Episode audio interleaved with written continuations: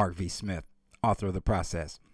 Thank you for joining me today for a new, brand new message in my series, The Process. If you have missed uh, the acronyms or messages in this or the prior series, The Foundation, The Perfect Storm, Where Do We Go From Here, Why Not Me, and Procrastination of Thief of Time. You know what? They can all be heard on several streaming outlets Pandora, iHeartRadio, Spotify, iTunes, as well as others. Please search for Mark Smith the process to revisit and or listen to those messages. It's important to me to reiterate the premise of what does legacy changing actions in 2022 look and consist of. Well, for starters, I need to remind you of the goal or mission statement of this series. You ready? Hopefully you get you have that pen. In my life, I've learned not only who I am, but what I am. This allows me to understand the why in my process and accept the blessings received to say, if I only knew then what I know now. Let's take a minute. Where have we been thus far? well, I started uh, with discussing something that uh, lays within all of us at some point the subject of inner turmoil. But like I've always said, we will get through life's challenges if we keep pushing. There were two travel experiences. One by Greyhound, in which I, I had time to take a look at uh, when I learned from a new perspective. And secondly, the most amazing trip to the shopping mall that allowed me to reassess who Mark is. Again, please uh, listen to those messages for more of an in depth review of those acronyms that were used. I've um, always believed that no matter what, clarification over confrontation is the best way to identify things that we, I'm speaking for all of us, are not sure of or may have some questions about. Fact of the matter is, most of the assumptions that I've made in my life have led to problematic experiences due to not realizing the premise of what I just mentioned. A few weeks back, I was a guest on a podcast, and the host asked me a question. The question was, What was the turning point in my life that showed me speaking was what I was called to do? This was um, not the first time this question was asked of me on various shows and uh, different interviews, and I had no doubt it would not be the last. What I believed was different this time was the way in which the host of the show asked me the question. You know, I didn't, I, or I don't mean that it was in a degrading tone, but one that provoked a deeper look into this response that I would give. While I, I still hold firm that the answer to this question that I truly believe um, is the gift of speaking chose me. I didn't choose it. But the more I looked within this statement, that's truly false. See, I find the wiser I get, remember, not the older I get, the sense of awareness becomes heightened, and I find myself searching for the core meaning versus the superficial ones. So, as I pause to answer her question in the show, my thoughts begin to center around three questions I've always sought the answers for in my life the who, the what, and the why, and how do I get the answer to each? Suddenly, I thought about the time I worked at a part time job at Toys R Us many, many years ago, and it reminded me of my what became even more apparent and drove me to the why I'm doing this today. What? Widening the heart among difficult times. Are you ready? Let's go. Let's go with the first uh, first letter in what, which was the W, and I said that was widening. I learned at an early age that a man must do what he needs to, what needs to be done to provide for his family. So I, like others, had to do what I needed to do when financial crisis came into play, and that's get a second job. And guess where I decided to do this? yes, start a part-time job at Toys R Us. At that at the time I started working at Toys R Us, my sons were very young. So in their mind, there there was the expectation for dad to bring home a new toy every single day. But of course, I had to remind them early and often that life doesn't work like that. I was hired to be an associate in the stock department. which included unloading the trucks with boxes among boxes of toys. On many days, I was the only person back there to unload those trucks with hundreds of boxes. oh, I complained, but I got it done. It was not uncommon for me to start daydreaming while unloading those trucks. Visions of being on a beach or a mountain preserve, anywhere, anywhere but in the back of a semi tractor trailer. But it was also there when I found out that widening my vision far beyond what I could see would change my scope in life. If you have um, listened to me before, you know I don't use the word problems, I say situations. And that is because in widening my thought process, I've learned that when we focus on problems, you have more problems.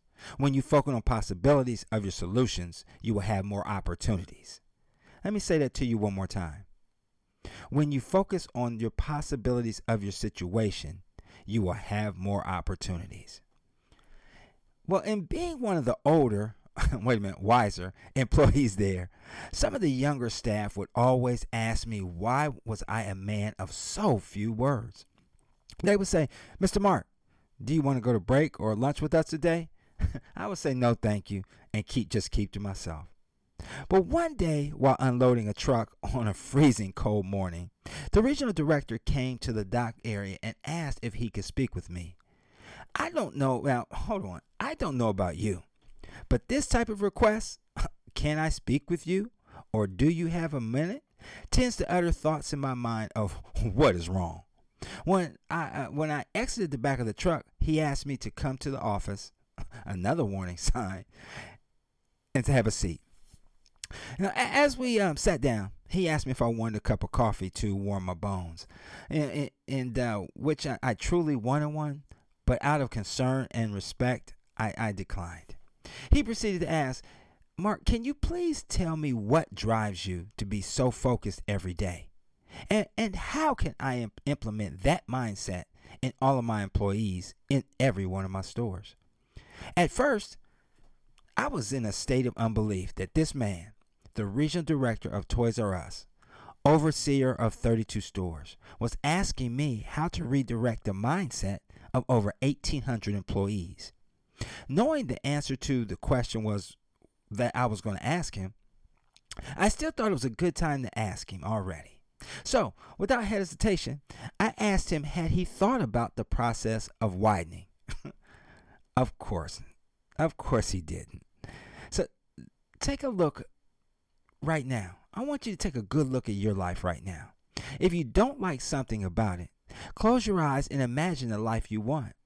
Now allow yourself to focus your inner eye on the person you would be if you were living that preferred life. Notice the differences in how you behave and, and present yourself.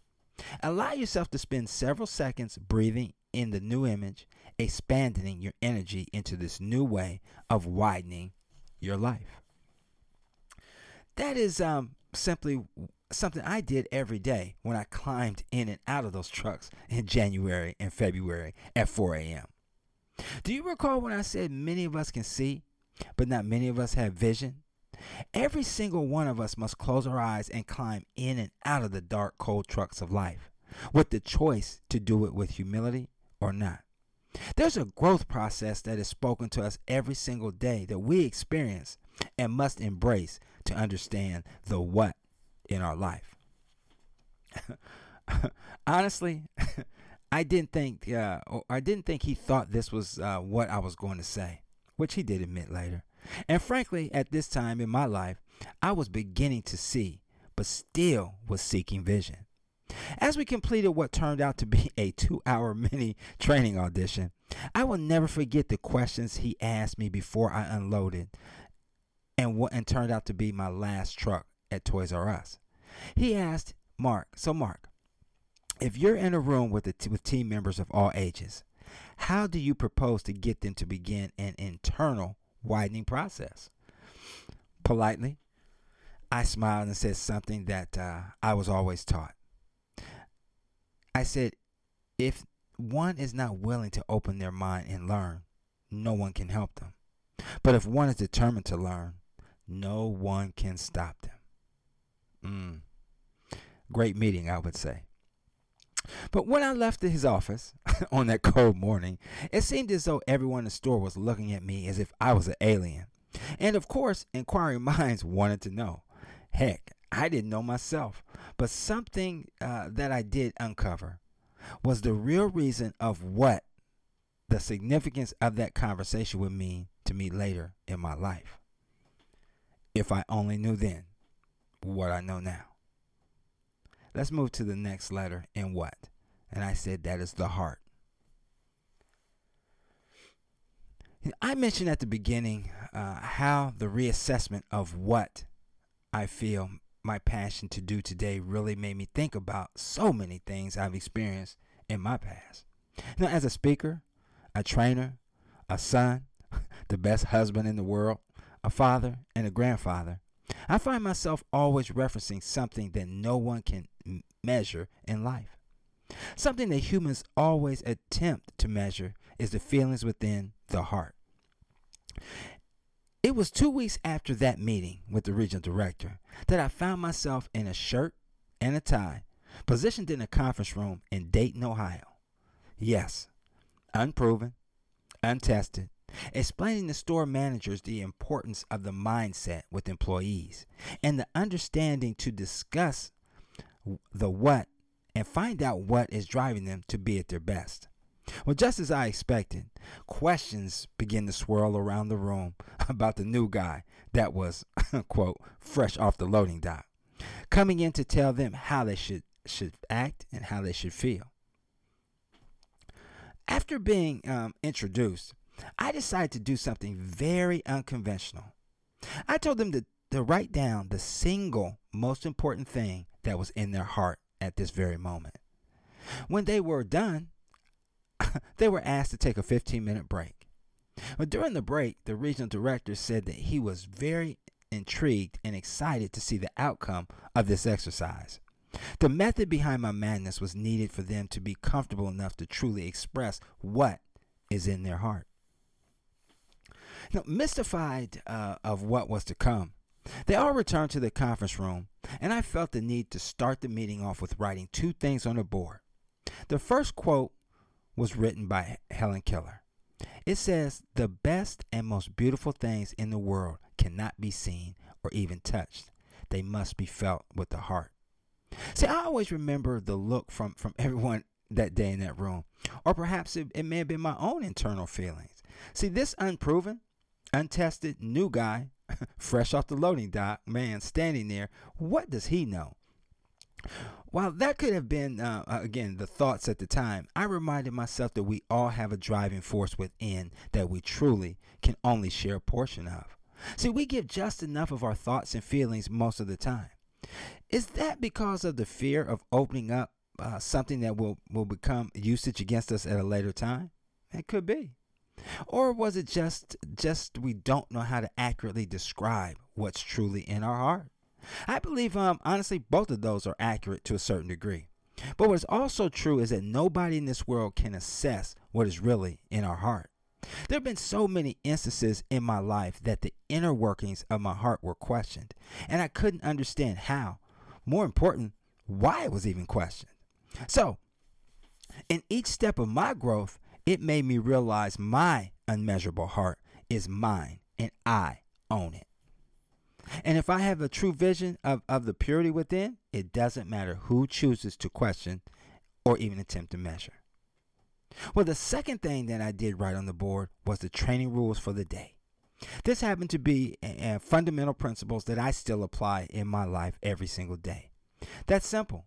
Before you act, listen. Before you react, think. Before you criticize, wait. Before you pray, forgive. And before you quit, assess what is in your own heart. It was at that point I strongly felt that I had obtained some trust among the class to allow us to, to engage in a deeper discussion. You know, as my day in the new role of a Toys R Us trainer unfolded, I thought after lunch would be a great time to ask them to share what they had written and folded up at the very beginning of the class. Remember that? That was the single most important thing in their heart. Initially, I heard the traditional ones that were expected. You know, my spouse, my kids, my parents, you know, the things that drives us all, and then we keep with us, uh, and we keep with us, and, and, we keep it locked in every day. But one of the ladies, um, I'm going to call her Jane, who uh, had been a manager for eight years, unveiled the single most important thing in her heart was her neighbor. With intrigue in my spirit, I asked, why her neighbor? She explained that she had been taking care of the neighbor's daughter since Thanksgiving of 1990. She went on to say that this young lady's father had passed away on a Thanksgiving morning. Her mother had passed a few years earlier, so Jane's heart challenged her to do what she could do to help out. She became a surrogate mother, support system, and, a confidant through all the high school and college years. Jane took it upon herself to not only work at Toys R Us, eh, but work at other odd jobs to make sure that the young girl's needs were met. With that confession, the whole room was in tears, even the guy fresh off the loading dock. I reminded this group of what I wrote on the board earlier. The best and most beautiful things in the world cannot be seen nor touched, but are felt in the heart. You know, and um, as we close the day, I went back and I closed by, by going back to the board to write something else. And I wrote, No beauty shines brighter than that of a good heart. What we need to understand and how we need to understand and be okay to understand if I only knew then what I know now. Let's move to the A and the T in what? And I said that was among difficult times. I must admit, driving back from Dayton to Columbus was a somber drive. From learning how to teach and facilitate groups, and hoping that I made an impact so they learned enough that day to help their employees see a bigger vision among difficult times. I thought about my own life and how it measured up to what Jane was doing for someone that she admitted later had never spoken to her until her parents died. It made me also wonder did I really want to speak and facilitate to groups of managers on a premise that I personally felt strong about, or just go back to something that I was comfortable with, which was manual labor? As I turned the radio on with the hope of taking my mind off these thoughts, I found myself drifting and replaying how I reacted among difficult times. See, there has always, uh, they, let me back up. They have always said the choices you make have consequences. Some are good, yet some are bad. And it really isn't for, for anyone to judge the choice you make in those difficult times. It took me many difficult times to believe that an arrow can only be shot by pulling it backwards. So when I was dra- so when life was dragging me back with difficulties, it meant that I was going to it was going to launch me into something great. Believe in something great. I just needed to keep focused and keep aiming that arrow. If I only knew then what I know now. You know, through the next year, every training class divulged stories of life events um, that they endured among difficult times. There was a lot of tissues used for, for the tears that were shed and a lot of bonding with each, each other as a result. Often, you know, we never knew the pain we all experienced, along with what it takes to reach that, that point of peace that we so desire in our life. Time and time again, I walked into a room of managers as a total stranger, the guy fresh off the loading dock, only to leave that same room with everyone in agreement of widening the heart among difficult times. What? Let me close with another story that um, definitely epitomizes this series. When James was a college student, he had admired a lovely sports car in one of the dealer's showrooms for a long, long time. He knew that his parents could afford it, and and uh, he told them that is the car that he, all he wanted as a gift for the day of graduation. Well, graduation day came, and his father had called James into his private office. He told him, I'm very proud to have a son as good as you. He told him how much he loved him and handed him a lovely wrapped gift. James felt disappointed, but he was curious to know what it was. So he opened the box and saw a leather bound Bible. You are so wealthy, and all you can give me is a Bible? James shouted at his father with anger and then abruptly left the house. As the years went on, James had never forgave his father and had a very strained relationship with him. He would speak with his mother on occasion, but really didn't want to have a conversation with his father at all. You know, time had passed, and James became a successful businessman. He was happily married now with two children. Their family lived in a beautiful house. However, his soul still hurt due to the broken relationship with his father. One day he received a call from his mother.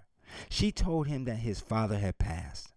According to the last will and testament, James had inherited all the possessions of his father. When James arrived at his parents' house, the mother greeted him with tears on her face and handed him the Bible his father tried to give him on graduation day. Still gift wrapped, sadness had filled his heart as he looked at it. With tears in his eyes, he opened the Bible and read a verse that was underlined by his father. It read, And if ye, being evil, know how to give good gifts to your children, how much more shall your heavenly Father give to those who ask of him? Suddenly, a car key had dropped from the back of the Bible.